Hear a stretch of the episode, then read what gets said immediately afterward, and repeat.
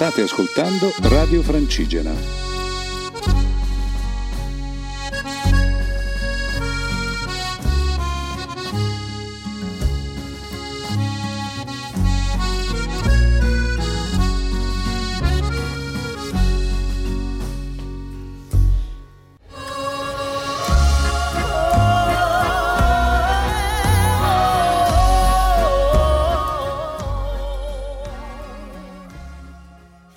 Ciao a tutti amici di Radio Francigena. Ciao. Qui siamo Giacomo, Yuri e Sara per una nuova puntata di Va Sentiero. Ci eravamo lasciati la settimana scorsa che eravamo arrivati a Timao e mh, mm, lì ne abbiamo approfittato inizialmente, abbiamo fatto un po' un recap tra noi del gruppo per vedere un po' l'organizzazione e mm, poi siamo andati a cena in questa pizzeria fantastica eh, chiamata Bunker, dove sorprendentemente ci conoscevano già. Quindi è stato un simpatico inizio. E c'è da dire che questa pizza ce l'avevano, come dire, pubblicizzata mm, settimane prima già. Eh sì, in tutto il Friuli ci avevano detto guardate, dovete per forza andare al bunker perché è la pizzeria più buona della regione. E poi andando in giro per caso l'abbiamo trovata, quindi ci siamo fiondati. E ne valeva la pena.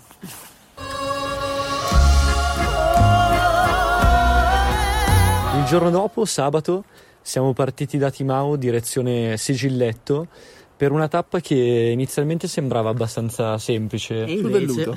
Sì, sul velluto, insomma, saremmo dovuti arrivare entro le 4, giornata semplice.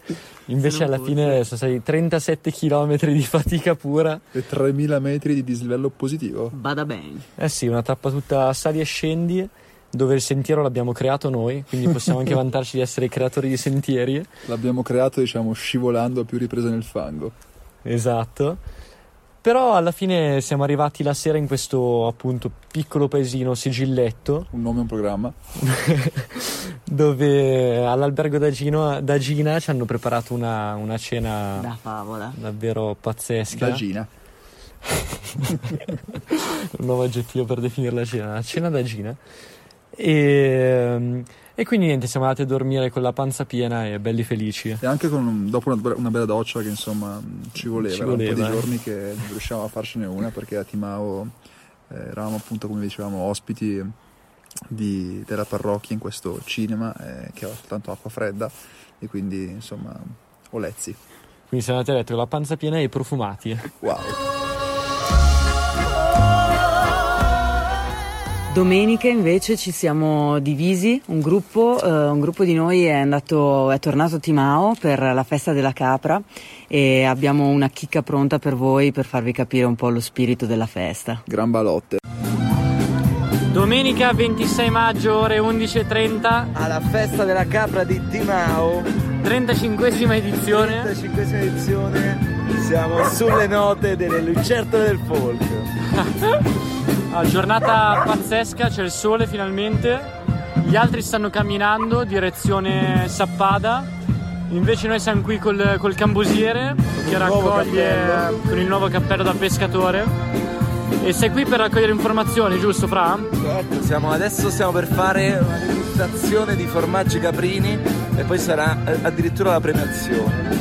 Quindi sarà il migliore. Non vediamo l'ora di scoprire la migliore capra. Il becco più bello. Il becco più bello. Va bene, alla grande.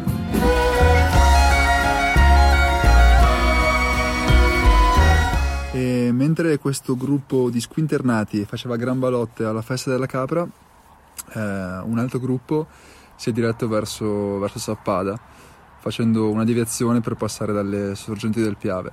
È stata una tappa è un po', un po triste forse.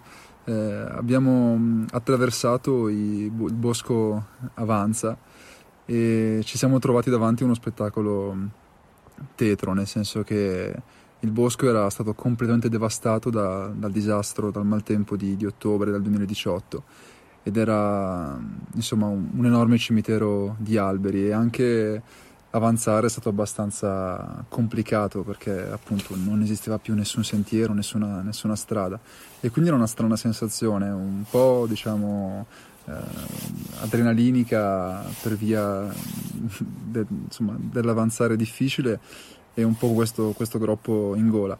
Per fortuna verso alla fine del bosco abbiamo incontrato per così all'improvviso due ragazzi, eh, Filippo e Lorenzo, venuti apposta da Udine a, a conoscerci. E, e, con loro siamo, siamo arrivati alle, alle, sorgenti del Piave, un posto, un posto magico. E, e, da lì siamo scesi in compagnia del Piave fino, fino a Sappada dove siamo stati ospiti del soccorso alpino di Sappada in una bellissima eh, capanna di legno che si sono costruiti con, eh, con, le loro mani. E peraltro quella è stata diciamo, una, una, sera bellissima per Giacomino, perché Giacomino, diciamolo.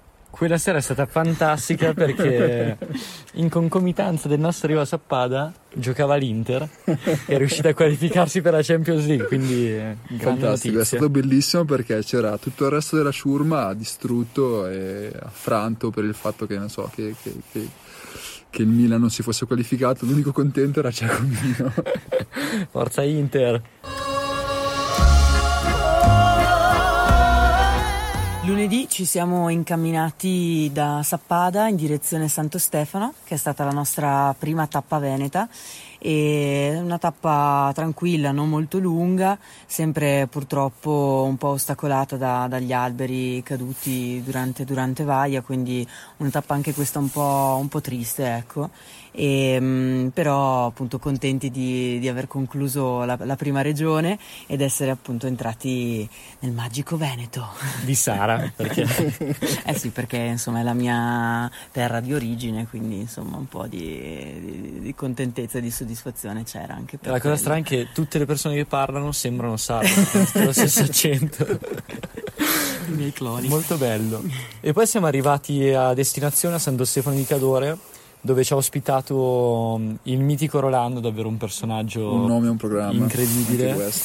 Ed è stato gentilissimo, ci ha aperto le, le porte della sua palestra di, di arrampicata dove abbiamo dormito su dei materassi da 4.000 euro. Incredibile, ragazzi. Incredibile. È stato davvero una notte. Super lusso tra le prese. Sì, prima di andare a dormire, il nostro cambusiere si è cimentato in, in arrampicate mm, indoor con risultati strepitosi.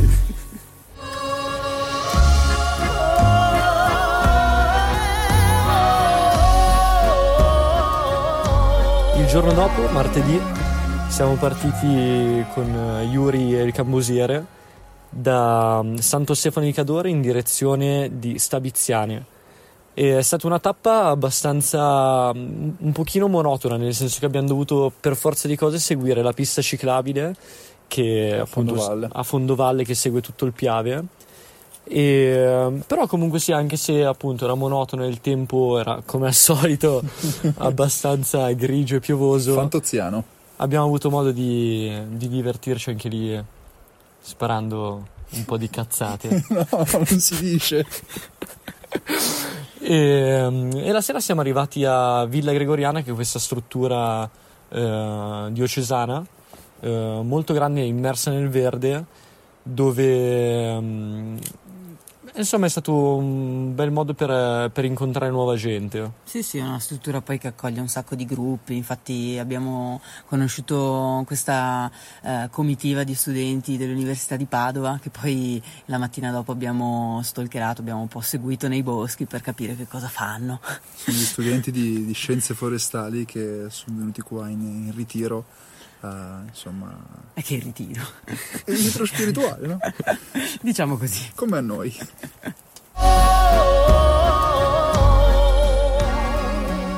Il giorno dopo, visto che le previsioni erano terrificanti, abbiamo ben, de- ben deciso di, di, prenderci un giorno di pausa qui a Villa Gregoriana e quindi qualche ora di lavoro, un po', un po', di riposo. Un po' di cazzeggio. Esatto, un po' di sano cazzeggio, ma soprattutto abbiamo fatto un meraviglioso incontro con, con questo signore non vedente, Giorgio.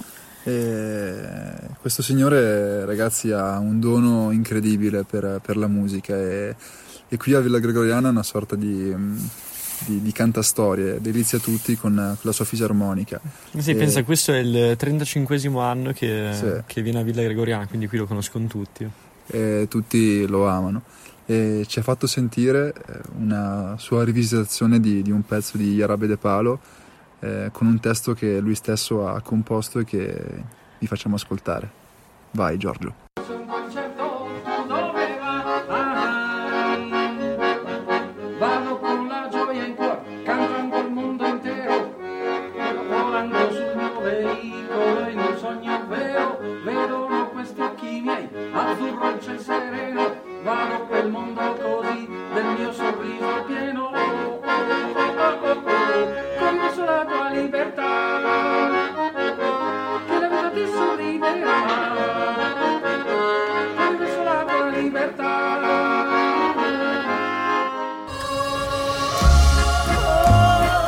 Poi arriviamo a ieri, giovedì, che ci siamo rimessi in cammino, siamo partiti da- dalla Villa Gregoriana io, Stefano e Francesco, il ragazzo di cui vi, ha- vi abbiamo parlato le scorse settimane che si è unito a noi ed è ancora con noi, no- non si è ancora stufato della nostra presenza.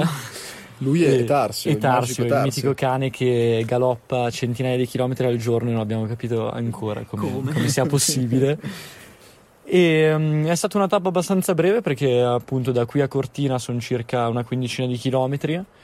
Quindi siamo riusciti ad arrivare in tempo per il passaggio del Giro d'Italia a Luna, che è stato Prima un volta che evento. lo vedevamo. Prima volta che lo vedevamo è Solo stato voi. davvero Eh. emozionante. Sì, anche perché... È velocissimo, non ce ne siamo neanche resi O ti conto. emozioni o ti emozioni. Cioè, Sono 15 secondi di pura emozione. e tra l'altro ne abbiamo approfittato a Cortina per eh, entrare un secondo all'hotel Ancora e dare sfogo al nostro estro creativo, Creativo. e teatrale sul, eh, diciamo... Sull'onda di un revival, di un film. eh, Milano e Cortina. 30 giorni e 4 giri di Rolex. Lo trovate sui nostri canali Facebook. E a Cortina è spuntato anche il sole. tac. Incredibile.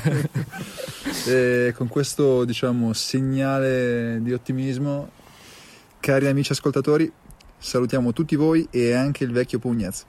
Grande Alberto, ci sentiamo settimana prossima per raccontarvi insomma le nuove avventure di Vasentiero Sotto il sole, si spera. sotto il sole perché le previsioni sembrano, Zitta, sembrano, sembrano, sembrano, sembrano, incrociando le dita.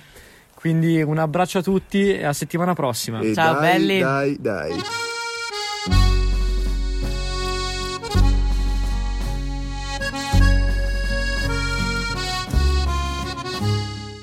Radio Francigena cammina con noi.